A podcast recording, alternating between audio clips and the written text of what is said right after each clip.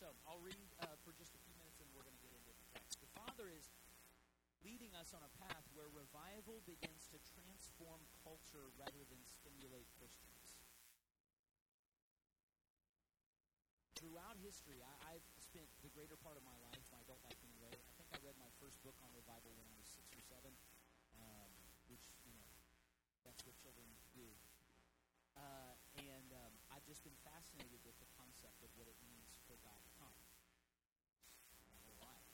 Just been fascinated for the idea of, of what it means for God to come. And it really wasn't until um, until I grew older that I began to be comfortable with the fact that um, that the way I became content to allow history to define what my should life and walk should look like rather than allow him to define. it. You know, to look around me and say, "Oh, this is how it's supposed to act and this is how it's supposed to work," rather than allow him to define himself. And um, so he's really putting us on a path, uh, and I think we'll talk about it in a few weeks, that moves us from revival, because essentially we've been in what God has called revival for about two years, just under two years. Um, and that's an interesting thing in itself, because I, I never even thought I would use that terminology. Eli, I'm sorry, back up just a touch. I was starting to get scratchy. Um, and, or shroud. The, um, and what I think he's going to be doing is moving us from revival into resurrection. Um, and in fact, when you look at in Merriam-Webster's dictionary, when you look up the definition of of resurrection, um, revival is actually one of the definitions of that word. And the the thing is, though, um, anytime we allow man or religion to define something that is spiritual, we've taken a spiritual principle and made it natural. And so, anytime when we force God to adapt to fit our culture, it's went the wrong direction. And so, what happens with revival is we associate revival with long lines outside of a church building, or goosebumps that happen, or, or loud preaching, or good preaching, or long preaching, or people falling down, all that kind of stuff. And none of those things are wrong. None of those things are wrong. I prefer it when people fall down when nobody's around them. It's just my preference. I mean, I'm good either way. If you to fall, fall. I don't care. But when you look at the scripture, um, you look at the scripture, you're never going to find a time that, that somebody touched someone else and they fell. You're going to find times that they were touched and they fell. So if they have time to look behind them to make sure that we have catchers in place, you just do the math. Um, you know, we stand over them with the, the, the dress drapes. Right?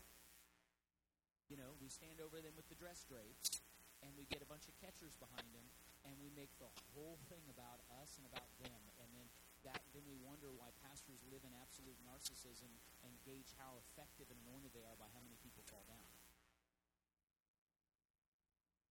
I would rather gauge how effective I am by how many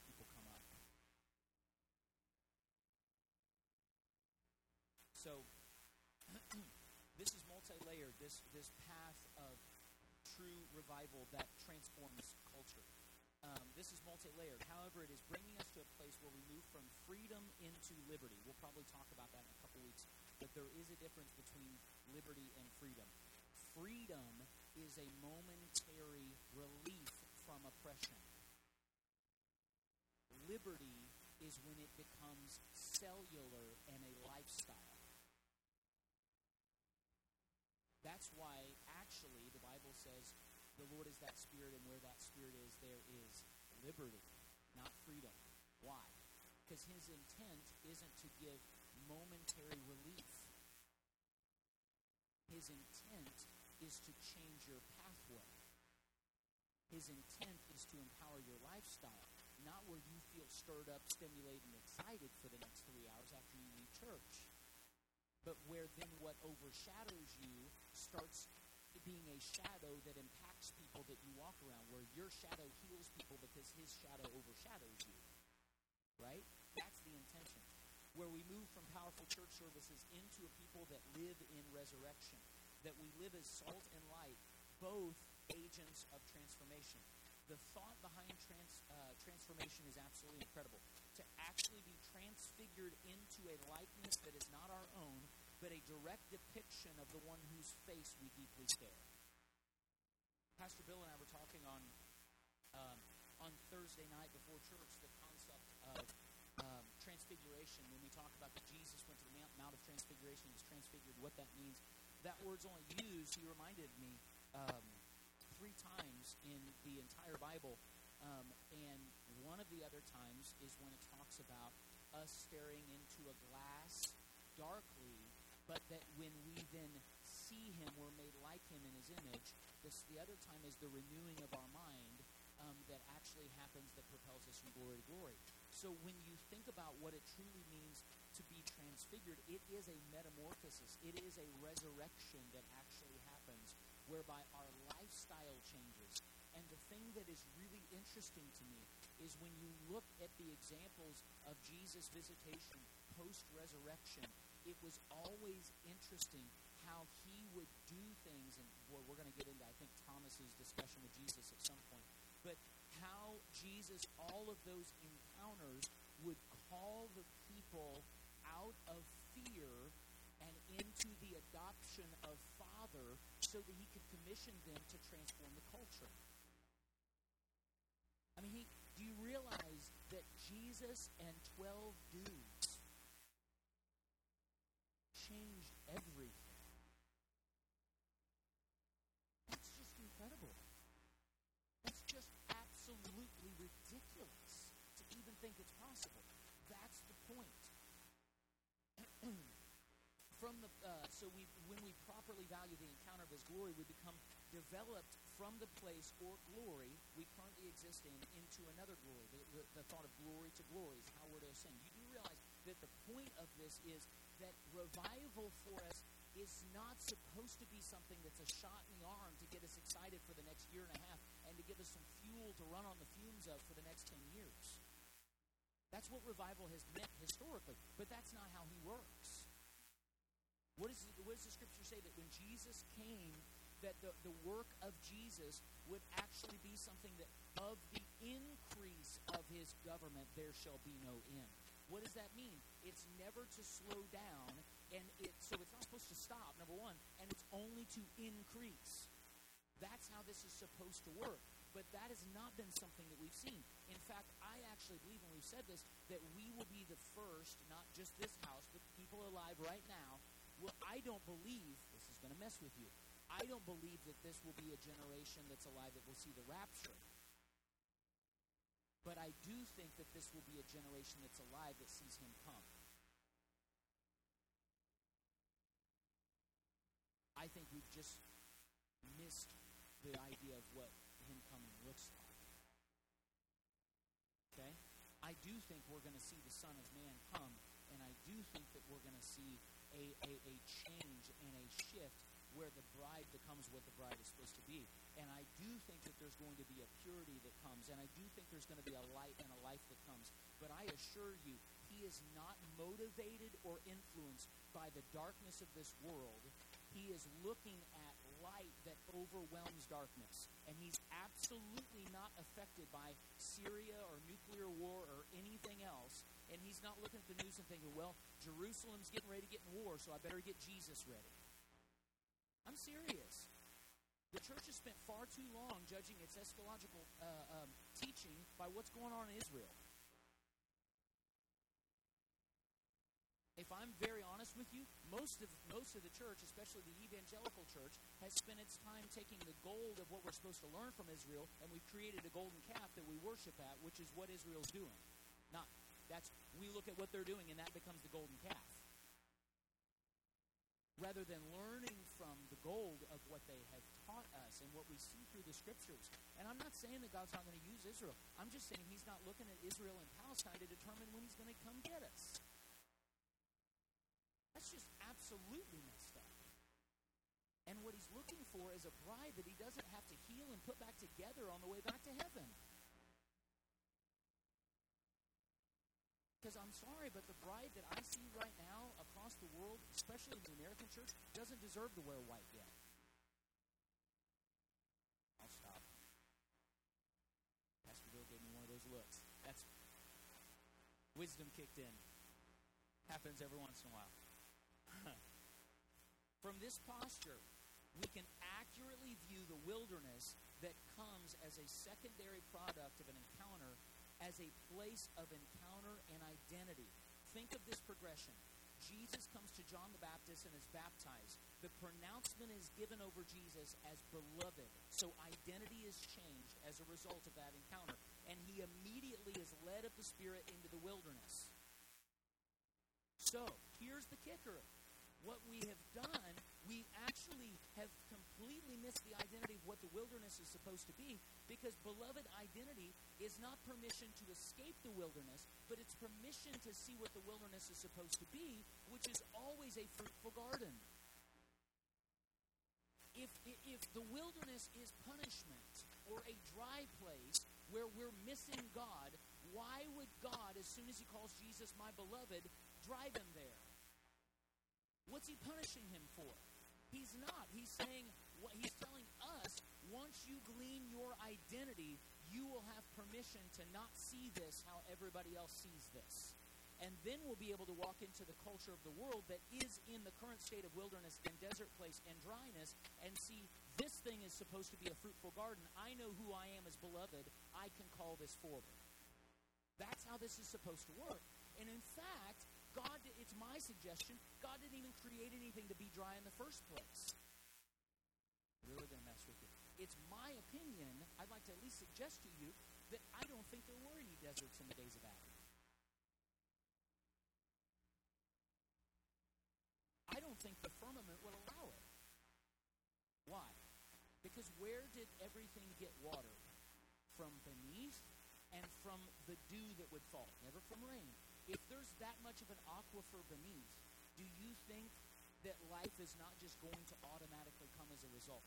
In fact, there are a lot of people who study the development and patterns. We're going to talk about this next week too. But the patterns um, that happen, and do you realize that places that go into revival, a sustained revival, actually it begins to change the agriculture? There has actually been trends that as, as the Lord is not allowed to be in places, as, as the presence of God is rejected, you can see some of the places that in the Bible are defined as being beautiful and incredible and full of life are right now in the Middle East, which is about as desert like as you get. Look at what they look like in the Bible. So, my point is, I don't think he created anything to be dry. I'd like to at least suggest to you, I don't think we should have dry seasons in our walk with Him. I think that is interpreting something historically, not interpreting it biblically. I'm not ever I'm not saying that there shouldn't be times where we have to cry out for him because he loves to hide himself from us. I get that principle. But I also think that this thought that we live through the mountains and the valleys and we live through the desert times and the watering times is not scriptural. And we can actually, if we invest ourselves, become a people who host an outpouring that is consistent and that is constant, and that we don't have to exist in now I'm in, now this dry. Even when we are in the dry places, or even as we are brought into an area that needs to be reclaimed, we have an ability to bring water with us. What amazes me about the dryness of uh, uh, when people talk about, well, I'm just in such a dry wilderness time. How how is that supposed to be possible when out of you should flow rivers of living water? So you should never be able to be dry. I don't mean any of that to put anybody into shame or condemnation. I'm not criticizing. I'm not saying if you felt like that that you're wrong. I've said those words. And I've said every one of those things justified by what I've looked at around me and the people in the past and, and looked at history and said, well, you know, that's just scriptural that you just go through really tough times. Well, I'm sorry. I do believe you go through tough times. But what it's my responsibility to do is to rejoice until joy shows up. Because scripturally speaking, what the Bible says is we may sow in tears, but we reap in joy. And so within that, sometimes the only thing it takes for that pool that you're standing in that feels like a desert place to be activated is your tears. You crying out, and that thing becomes activated and life begins to come. So, what actually happens then is he brings us into this pathway of deconstruction or the realm of unknowing and undoing so that we do not continue to settle for any inferior aspects of knowing and doing. I'll say that again. He brings us to a place of unknowing and undoing so that he can strip from us any aspects of inferior knowing and doing. Lest you be poor in spirit. Remember, we said a couple weeks ago what you know will keep you from what you need to know if you don't remain a novice. As soon as you determine that you're an expert, you've chosen where to level off. And so what he does is he challenges within me even the things. Do you realize God's been challenging within me my thoughts on atonement? Atonement? Like that's the basics. Like Jesus, the cross, how all that stuff worked. Like he's been dealing with me about that. And I'm realizing that there's stuff within my life that I have thought meant things just because I was taught that's what they meant. So he, he does that where he picks an area and he just begins to deconstruct. And what I'm really realizing is what it here's hear me. This is really really important, and then we'll actually go into the sermon. The this is this is vital for us. If we don't see, if in the moments in which um, um, in which we're experiencing deconstruction or the unknowing, the undoing. In fact, even you find that with Isaiah, woe, I am what? Undone. Why? Because before you realize that woe I am undone preceded, yes, Lord, I will go, send me. Why? Because there had to be an unknowing and an undoing that preceded the yes, I'll go. Otherwise, as we go, we're not going to present him in the actual image of his likeness. The way this works. And, and sometimes our, our vision and our perspective um, can lead us to states of where we get disillusioned about, you know, when this deconstruction starts in us in an area, my first response in my emotions and in my mind is to be disillusioned at the church, disillusioned at what I was taught, disillusioned at how I grew up, and get messed up and jaded about that. But what we have to understand is anytime we experience a disillusionment, that it is an opportunity for improper illusions to be stripped away. Disillusionment means I'm losing an illusion. And I don't want an illusion in the first place. But disillusion can actually lead us into offense if we retain disillusionment and we then don't process that properly, saying, Father, thank you that you're moving me toward free indeed. But we look at it and say, why didn't they tell me there was something better than this? If we then strike out or then we criticize, it leads us into that offense game. And what he's trying to teach us is that he wants to make us the most free people that have ever walked on the planet since Jesus, and in the process, not be offended by those who won't get free. That's really tough. How do we get a burden for the poor and the hurting and not be offended by the rich and the well to do? Seriously, he doesn't want you to be offended with the Republicans. He doesn't care that you're a Republican. He just doesn't want you to be offended with the Democrats. He doesn't care that you love Israel. He just doesn't want you to be offended with Palestine. He doesn't care that you work hard every single day. He just wants you to not be offended with people who won't work. Mm, man, that was a good one, wasn't it? That was a good one. No, that, that was good, Joel. Thank you. I'm just encouraging myself in the Lord. It's true. That's what happens. It's just what happens. And it's not, he, he's just trying to lead us into that place. That is the unknowing and undoing that he leads us into, that he can actually keep us in that place. That's what fruitfulness looks like. So, the unknowing and undoing then deals with these inferior aspects of knowing and doing that we're trying, that we need to lose so that we can be functional correctly. He wants us to know and do the way He knows and does. Say that again. He wants us to know and do the way He knows and does. To where the impossible seems logical. Right? To where the supernatural is the most logical thing in the world, because it is to Him. Do you realize that in our mind, think about this. All right, I'm going I promise Michelle I'm going to move on to the actual text. Promise. So do you realize that in our mind we have two ways of thinking, natural and supernatural? He only has one, natural. Because the supernatural is natural. That's the point. He only has one, natural. So he's trying to get us. We have for years said, well, that's natural thinking and that's supernatural thinking. And we then divide and separate. And what he's saying is, nope, you're doing it wrong. I don't want you to criticize supernatural and or su- criticize natural and, and try to point out supernatural. I want the supernatural to so invade you that it becomes the most natural. I want it to overtake natural. We've divided off our life and sectioned things off and said, well, this aspect of my life is natural. I go tanning and I go get coffee and I go get Cinnabons and I go do whatever else, else it is that we do. And this aspect is spiritual. I get up in the morning and I read a chapter out of the Bible and I say three Hail Marys and I go about my way.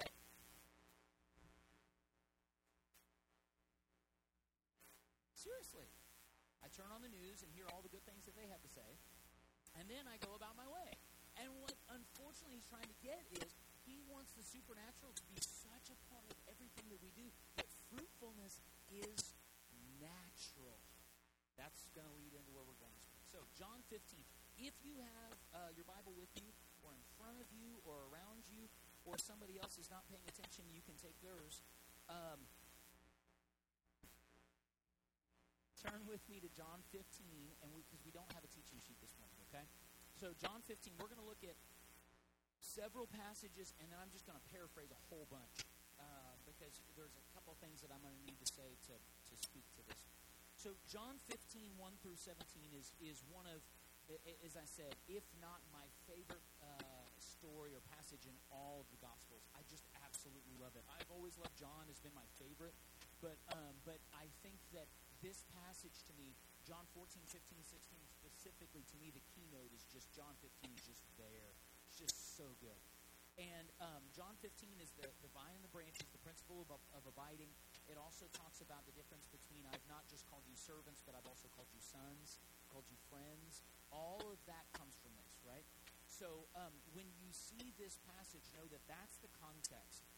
And Jesus says in John 15, I am the true vine, my Father the husbandman, each branch that bears not fruit, he takes away, and every branch that bears fruit, he purges it, that it may bring forth more fruit. Now you are clean through the word that I have spoken unto you. Abide in me, and I in you, as the branch cannot bear fruit of itself except it abide in the vine. No more can you except you abide in me. I am the vine, you are the branches. He that abides in me, and I in him, the same brings forth much fruit. For without me you can do nothing.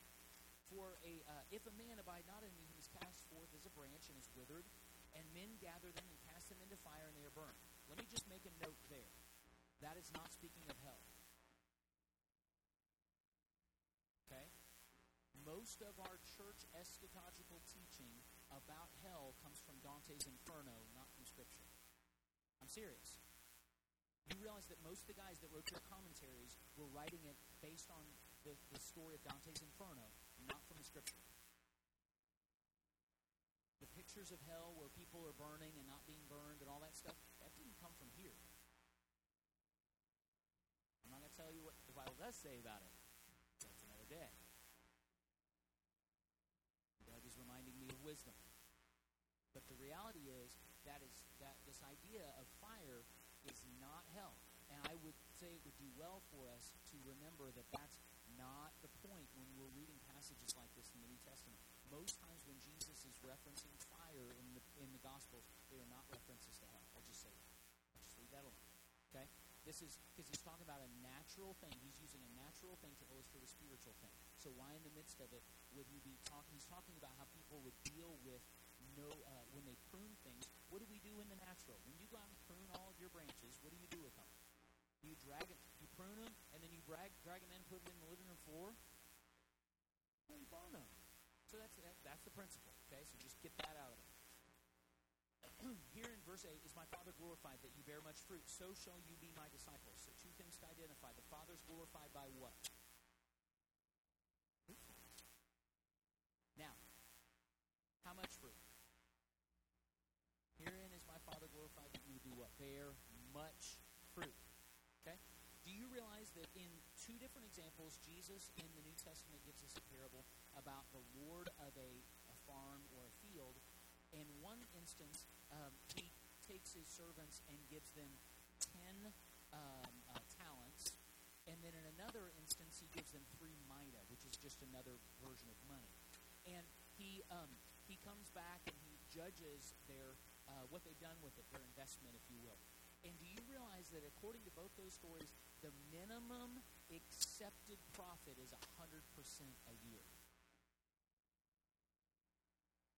God is really, really, really, really into fruitfulness.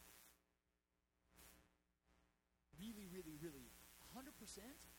When's the last time you invested and got 100% return? Doesn't happen a whole lot.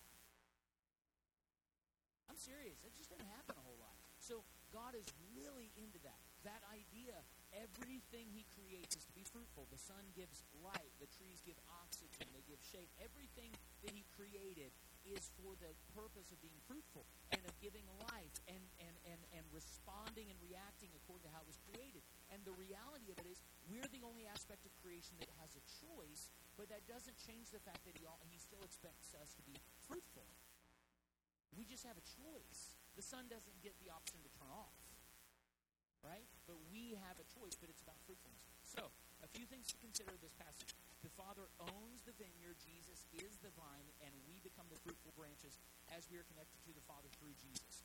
Now, here's the point no vineyard, a real vineyard,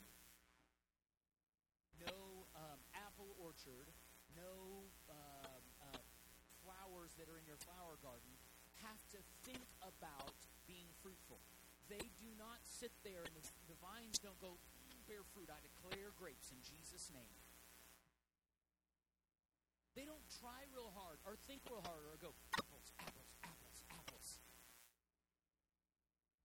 It's just natural. So, when this scripture, the reason he uses this natural explanation or story is to define to us how it should be natural for us. The Father is the husbandman, Jesus is the vine, we're the branches, but the most natural thing in the world to us, as long as we stay connected to the Father and abiding in Him through Jesus, is to bear fruit. It's not something we have to fight for. It's not something we have to stress about. It's not something we have to declare over ourselves. Sometimes we waste time. Not waste time. Sometimes we, we, we pray things and we spend time praying things and saying things that aren't necessary. So sometimes we speak over ourselves and we pray that I, I, the Lord spoke to me this a couple weeks ago. He kind of corrected me. I was praying with Amber. I always pray with Amber in the mornings uh, when she's at our house and, and before I leave. And praying with her, and I know this is good. She got the joy. See, that's what it looks like to rejoice before there's even joy. Uh, so I always pray with Amber, and and um, I always pray, Lord, just you know, be with her today, love on her, and allow your presence to be there. And he spoke to me as soon as I finished praying. He said, Why did you pray that? I said, What do you mean? He said, Well, you prayed. You're praying something I've already given. What do you mean? He says, Well, I told you I'll never leave you or forsake you, so why did you ask me to be with you? Now, thank God he's very, very gracious. Thank himself. He's very, very gracious. So in the process of, of us praying that, he's got these like spiritual, heavenly, uh, um, you know, translations. he's able to translate what we say even when it's not exactly what it's. He's like, yeah, you said this, but that's really not right. I'll go ahead and give you this. This is what you meant. He does that because he's good to us. But part of what it is is I feel like that I've spent a long time trying to just think, I need to be fruitful, I need to do this, I need to be functional, I need to and he's just saying, if you just abide in me, the most natural thing in the world is for you to bear fruit. If you just abide in me, the most natural thing in the world to you should be fruit. And and realistically speaking, question my abiding. I'm not talking about criticism. I'm not saying that stuff. I'm just saying if I'm if my fruit isn't indicating it correctly, don't judge the fruit as being lacking. What you actually should be judging is that there's something off in my abiding. And and if you look here, right out of the gate, he gives us an incredible example of the reward of fruitfulness. This is my favorite part. Okay? He says he rewards your fruitfulness. You know what the reward of fruitfulness is? Pruning. What he says. Every branch that bears fruit, here you go. He prunes it. The reward of fruitfulness is pruning. And the reason we've missed that is because we've judged pruning as punishment. When God comes to me and points out something that He's trying to adjust, I've I always was taught that that is the judgment of God, and He is He's punishing me. He's trying to get me right. He's hitting me upside the head and all that kind of stuff. That's just not how He does it. So the two ways that we have told people they're, they're to be functional or fruitful on behalf of what God's doing is we've said number one, there's this thing over here that is when He comes to you and starts dealing with stuff that you the way that you I'm just going to say it, and I, I, realize this is a little bit um, hyperbole or a little bit exaggerated, but understand the point. I always felt like that the more shameful I felt, the holier I was, and the more seriously I was taking his pruning. I, I, once again, I'm exaggerating the point, but I always felt like the more the more shameful I felt, the more woe is me. Oh, I'm just such an idiot, and the more if I could work up some tears, it really let him know I was serious.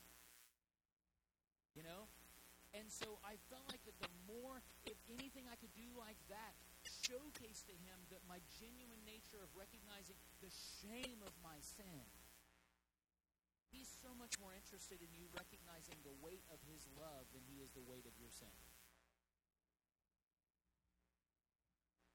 And so within that, he doesn't even really want us to be looking at that. And the second thing that, that we've done in the church is that we've told people that the pruning precedes fruitfulness. Here's a real uh, here's a real great one that we came up with in the early 1900s. In the early 1900s, we started teaching people that they had to be qualified to do things. Is about the same time that we started teaching people that there was a difference between preachers and lay people. And we started doing things like telling people, it's your job to bring them to church, it's my job to get them saved. We started asking people dumb questions like, how many people have you invited to church this week? I that's the dumbest question in the world. It just is. I'm just being honest. It's just a dumb question. You know what I would rather say? How many people have you spoke life to this week? How many hurting people have you spoke life to this week?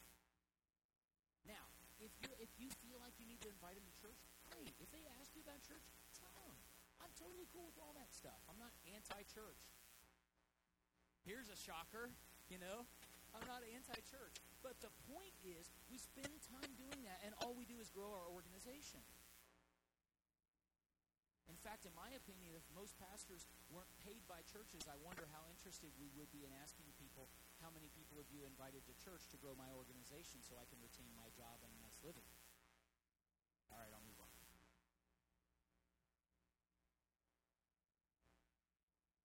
Seriously.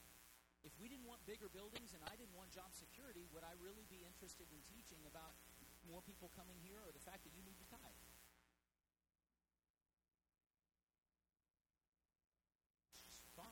Maybe that's why Paul was a tent maker. So, told you I was done. I'm going to leave it alone. Just going to leave it alone. So, when you think about this kind of stuff, you really do find that there is this thing that he says God is interested in fruitfulness. And within this, no vineyard has to fight to produce fruit. And we've told people that, okay, you need to get clean enough. You need to know enough of the Bible. You need to memorize Scripture. You need to have walked with the Lord for a year, and then we'll let you take up offering. There are churches that I've been part of that have tests for people before they're qualified to take up offering or be a greeter.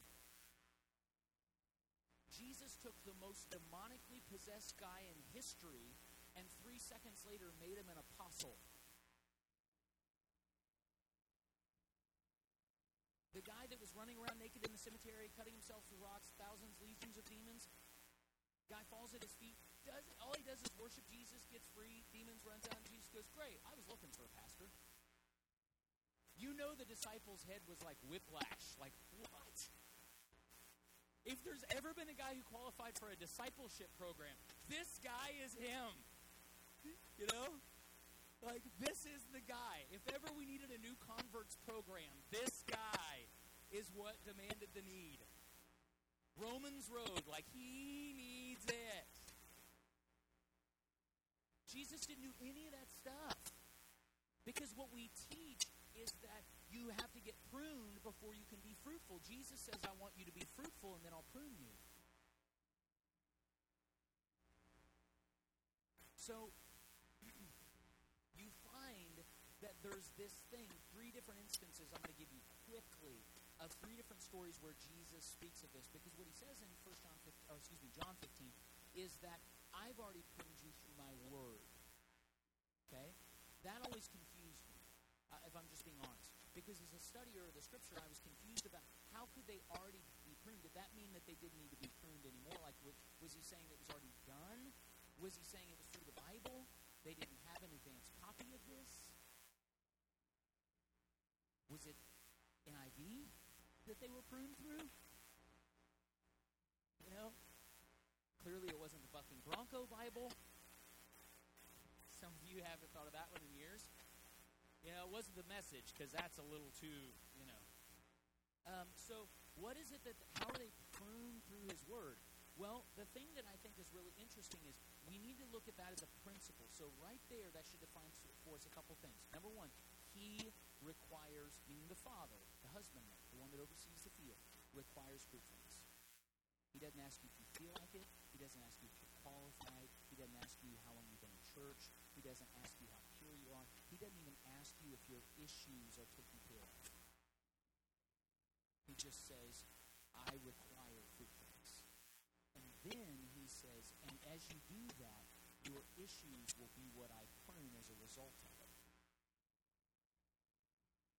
Because there are some issues that don't get dialed up through weakness and failure, but only get dialed up through success and victory.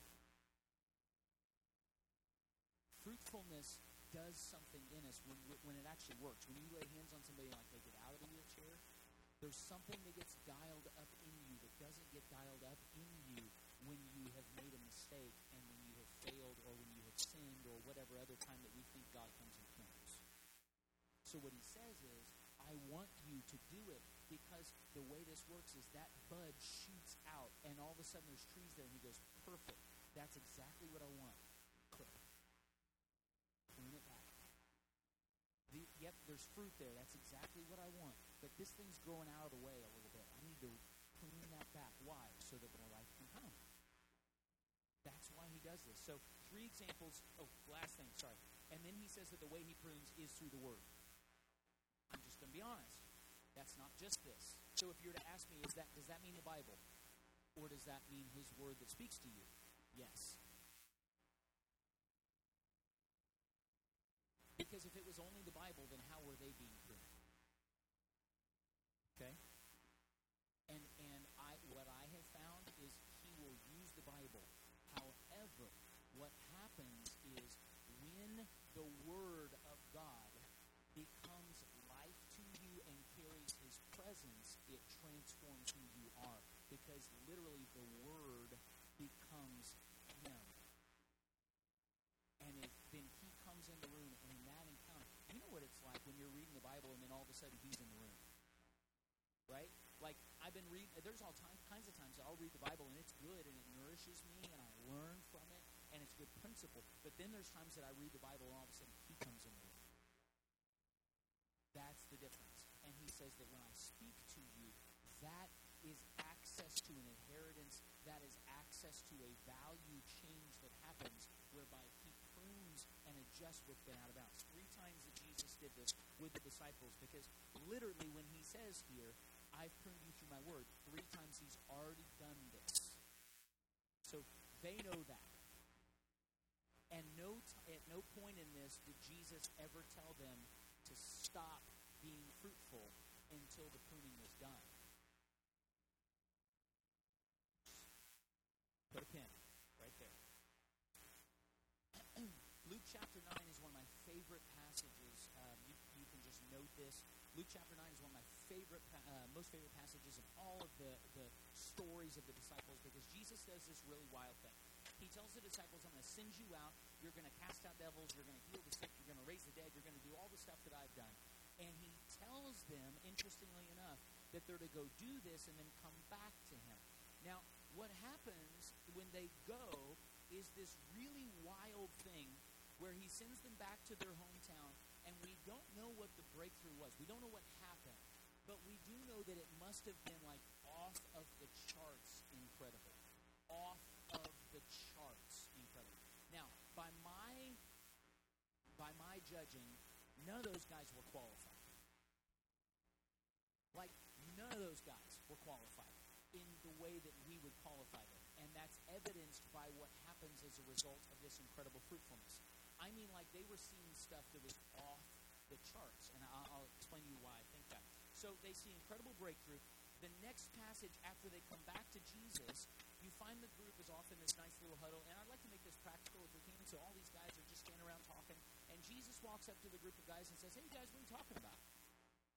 He already knows what they're talking about, no doubt. Jesus never asked a question he didn't know the answer to, but he says, "Hey guys, what are you talking about?" What they were talking about is who was the greatest in the kingdom. Okay? So he sends them out. They have incredible off the charts revival in their hometowns, come back to Jesus, and then get in the huddle and start debating about who's the greatest. Okay? Now, I'd like to note that this is, as an example, some of the things that only get dialed up when it really works well.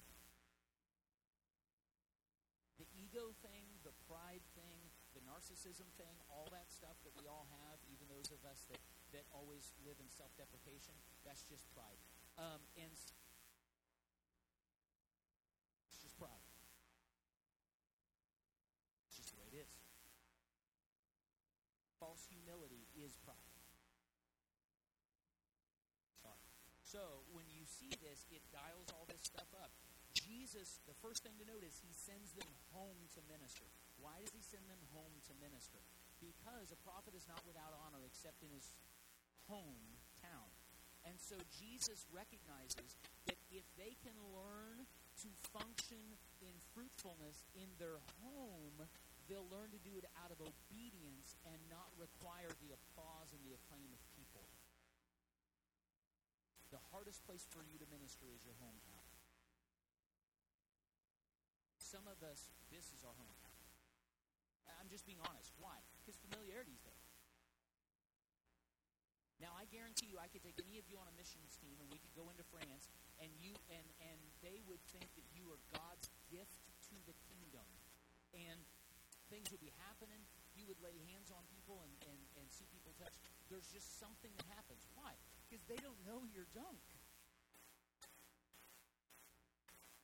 I'm serious. Why do you think most pastors like to travel to minister? Because it's an ego boost. You all hear me every week. When I go out and speak, they really like me. Like they have parades. No, I'm kidding. But no, they really, they really, really like me. You know, I've had people. I had a group of Indians try to put me in a chair of cheer and carry me on their shoulders. Like they really like me. They think I have good stuff. We pull up front, there's like a banner that says greetings to the great apostle Joel Everson. I'm serious. This is what happens. Now they asked me to then like pay for their church right after that, but that's that's not the point, you know? So, you know, this is the kind of stuff that happens. And it feels really good. So it's no wonder that people love to go out and minister. So it dials things up in you. Jesus recognized that, so he sent them to their hometown where he knew familiarity was going to be an issue. Why? Because if you can learn to prophesy here to the people that know you best and you know them the best, you're doing it purely out of obedience and never for applause. You're not doing it for identity, you're doing it out of identity. And so Jesus sends the disciples home to do this, and the response is absolutely off the charts incredible. And what I think is interesting is that when we get, now hear this please, because we need to disrupt a couple things that we've thought and that I've taught.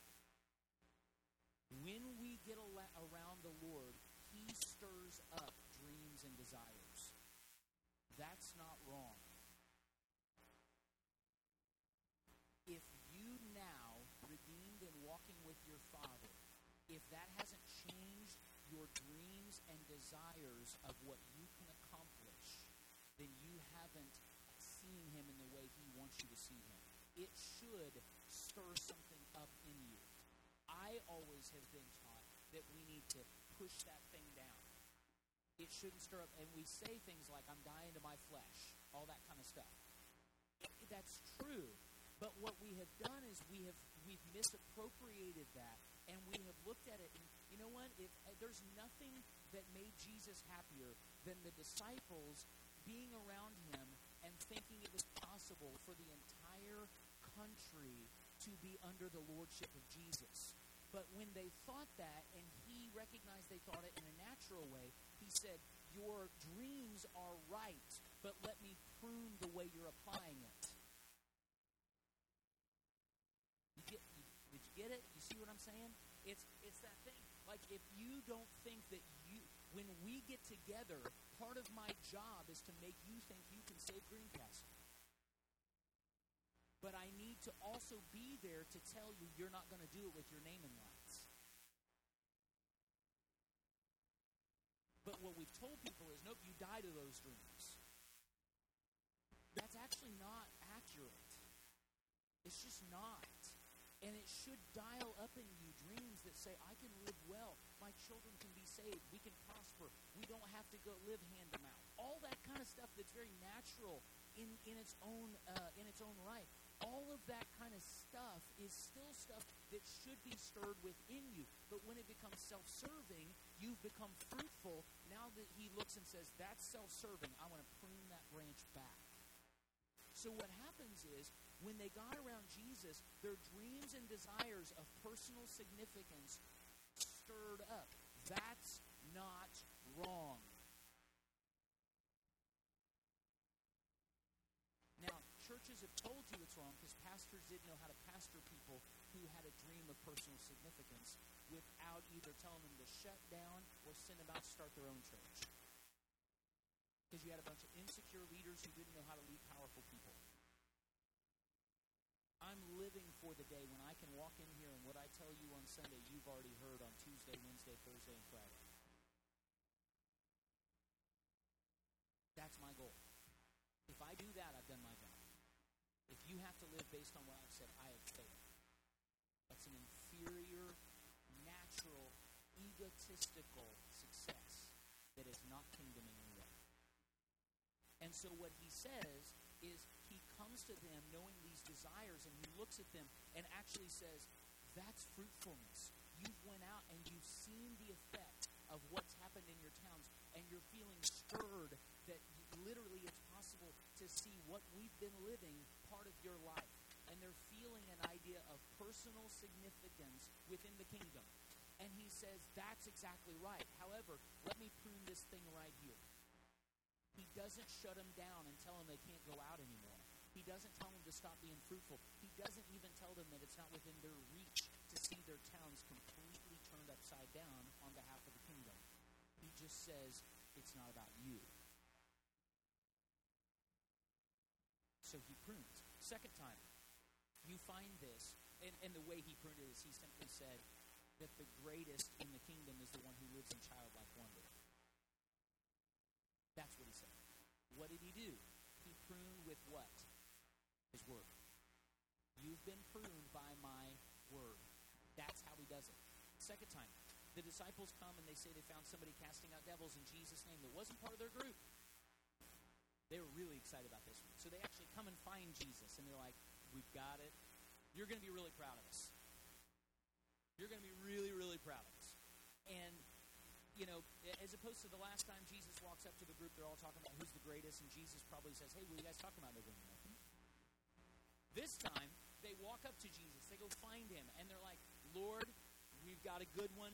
We want you to know what happened. We encountered somebody who wasn't part of our group, but was casting out devils in your name, and we told him to knock it off. Aren't we good? Didn't we do well? And Jesus says to them, No, don't you recognize that if they're not against us, they're for us? What did he do? He pruned with his word. However, do you realize most of our churches wouldn't have sent them back out after the time that they were debating about who was the greatest? They were staging a discipleship coup over Jesus. And he sends them out again? Are you kidding me? Most pastors get ticked off if the worship team takes five minutes too long. He eats into their sermon, and he's the highlight of the show. Let me just tell you this right now.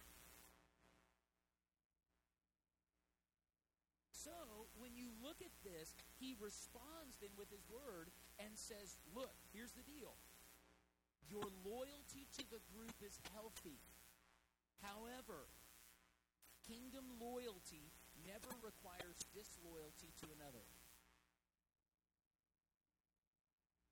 Kingdom loyalty never requires you to attack or to push down anyone else who's functioning for me in order for your loyalty to be showcased to what I've asked you to do.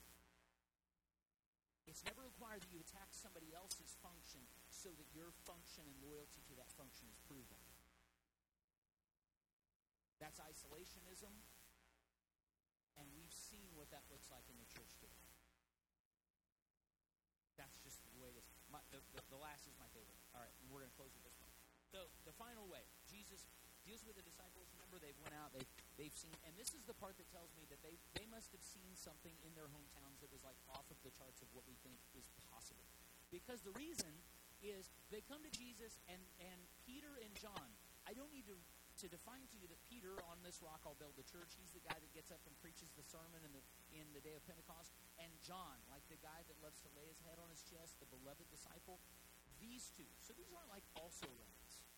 First of all, remember that uh, I, I do need to mention that Jesus, after he after the first one, after he sends the disciples out, and and they do this whole "who's the greatest" thing. Not only does he not shut them down, he sends out seventy more. He looks at them when they are debating about who's greater, and he says, "You know, this thing's really working." Are you kidding me? Yeah, this thing's working great. I think we need to send out 70 more. We would have like put everything on lockdown. Nobody is allowed to speak to anyone about anything. Like we would have shut everybody down. There's nobody going out in ministry. I don't want you to do anything. Invite people to church. That's all you're allowed to do. Just invite people to church. Can't hurt anybody with that. Get them here and then I'll tell them the right stuff. So Jesus sends 70 more out. That's how he judges fruitfulness. Why? He can't he caused them to be fruitful. He pruned where it was off, and then he saw more fruitfulness to come. So when they went out, apparently what they saw was so off the charts ridiculous that they come back to Jesus. Peter and John lead the way, and they walk up to Jesus and they say, You know, we've got this figured out. We've got a really good one for you, Lord, and we're going to take care of it. We just want to make sure that it has your blessing. So there was uh, a couple cities that we ran into whenever we were out in ministry when you sent us. You know, you sent us, Jesus. Remember, right? You cast out devils here. We said, we did that stuff. And they say, you know, we ran into these couple cities that really weren't interested. So what we think we need to do is we need to call down fire from heaven and kill everybody in those cities. And we've got it handled. Like, you know, we can do this. It's no big deal. We've got it. We've got a plan. Um, but we just want you to say it's cool. Good idea, huh?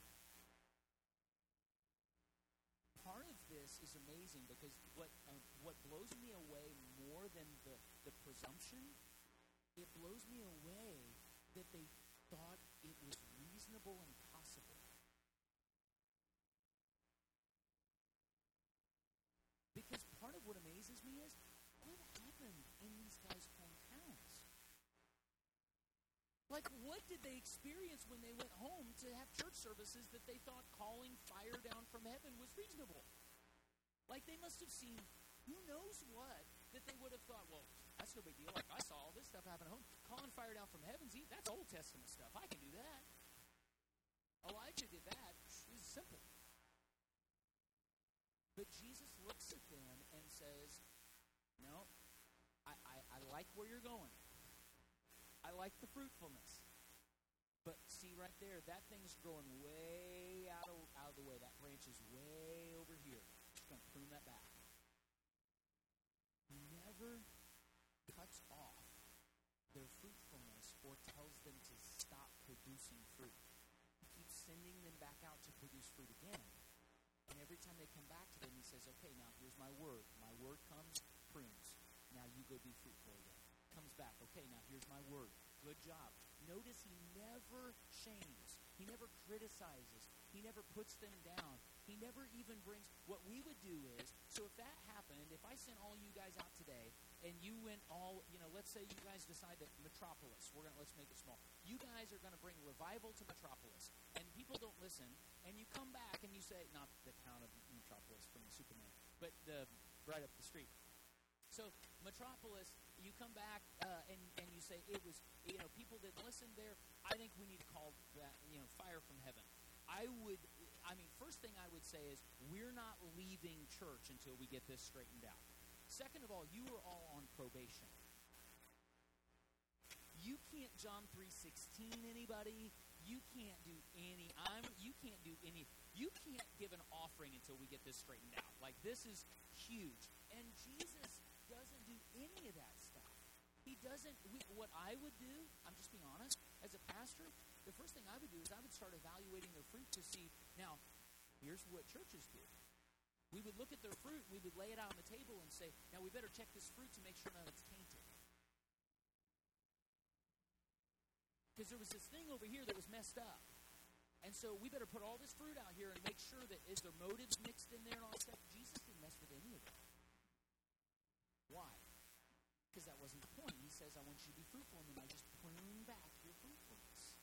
That's just how he does things. So part of how we're going to continue to function in this revival that he's doing, this sustaining thing that he's doing, is the thought that we've got to continue to stretch ourselves to be fruit, fruitful or, or to continue to have measures of, of, of um, functionality and measures of um, um, really what I would say stretching ourselves to express what it is he's doing in our hearts in ways that we've experienced before. And within that, he's going to deal with by his word because he simply says it should be the most natural thing in the world to you if you're abiding in me.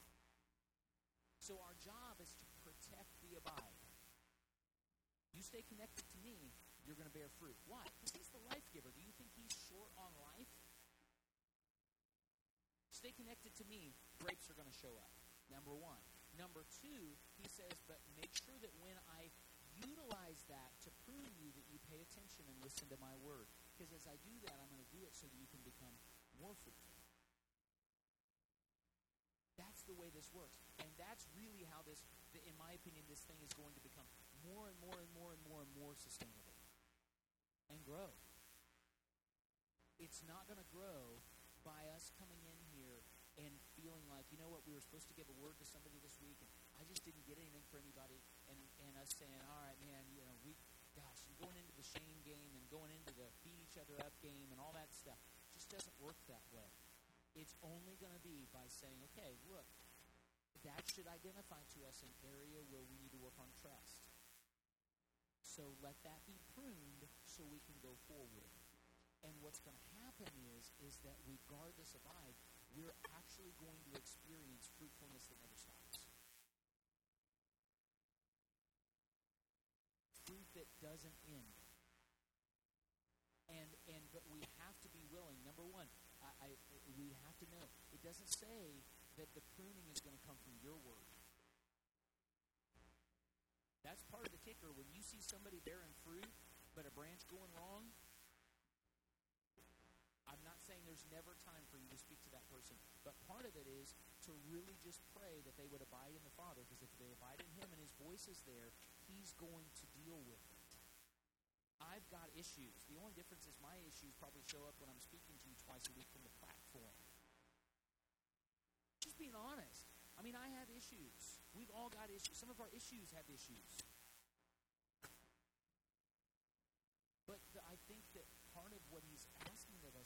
will we be willing to just slow down? Jesus just never got in a hurry. Slow down and see fruit that comes and remains and comes and remains and comes and remains. And that as he turns it back, more fruitfulness will continue to come. So we're going to talk, uh, I think on Sunday we'll look at a couple things regarding the, um, the, the wilderness and, and what that really looks like when we start seeing fruit in in life in places where there dead places. But um, for this moment, I would encourage you, and I felt like that last Thursday what we did was such a, um, a foundation for this, in that that's what bearing fruit looks like. The fact that we would regard the encounters we're experiencing Him, give a testimony of that. The fact that we would make declaration about that. I know of at least a half a dozen of you that from what was done on Thursday night sent me a note on Friday that there were and there were breakthroughs and all kinds of stuff that were done as we all grabbed hold of what was done on uh, Friday night. At least three people that I know were miraculously healed. That wasn't even their testimony on Thursday night. That's just so cool. He can do that. So that's part of what this fruitfulness is. But continue to stretch that. Continue to press for that. Continue to get. We better. We better be giving words to people. We better be looking for an opportunity to give life.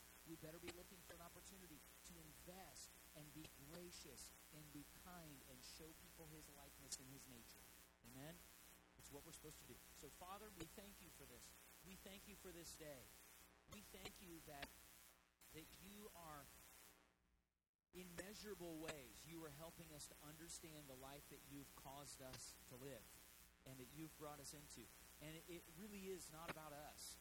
But so much of this is just that we would abide in you, that we would hear your voice, and that as your voice comes, that it would stir within us the possibility, that it would stir within us the things that you want to do. And then as a result of that, that Father, you would bring us into this incredible place where fruitfulness is the most natural expression because of our abide. That that prophetic words, that whether it's um, whether it's instances of um, just speaking grace over people, or or giving as you have inclined us to do so, uh, whatever it might be, Father, that those things, that fruitfulness, the the whether it's the the fruit of the Spirit that we find defined in the Scripture, or just any fruit that you give, Father, Help that to be natural and normal to us. Help us to recognize we never have to strive for it, but if we stay in you, it's what you do in us. We're the branch. That's, the, that's our job. And you love fruit. It glorifies you. And we thank you that within this, you've given us a place where fruitfulness and where uh, finding you is the most important thing because we recognize that everything we do is measured to proximity. Everything we do is measured to how close can we get to you. And we thank you for that. In Jesus' name we pray. Amen. Amen.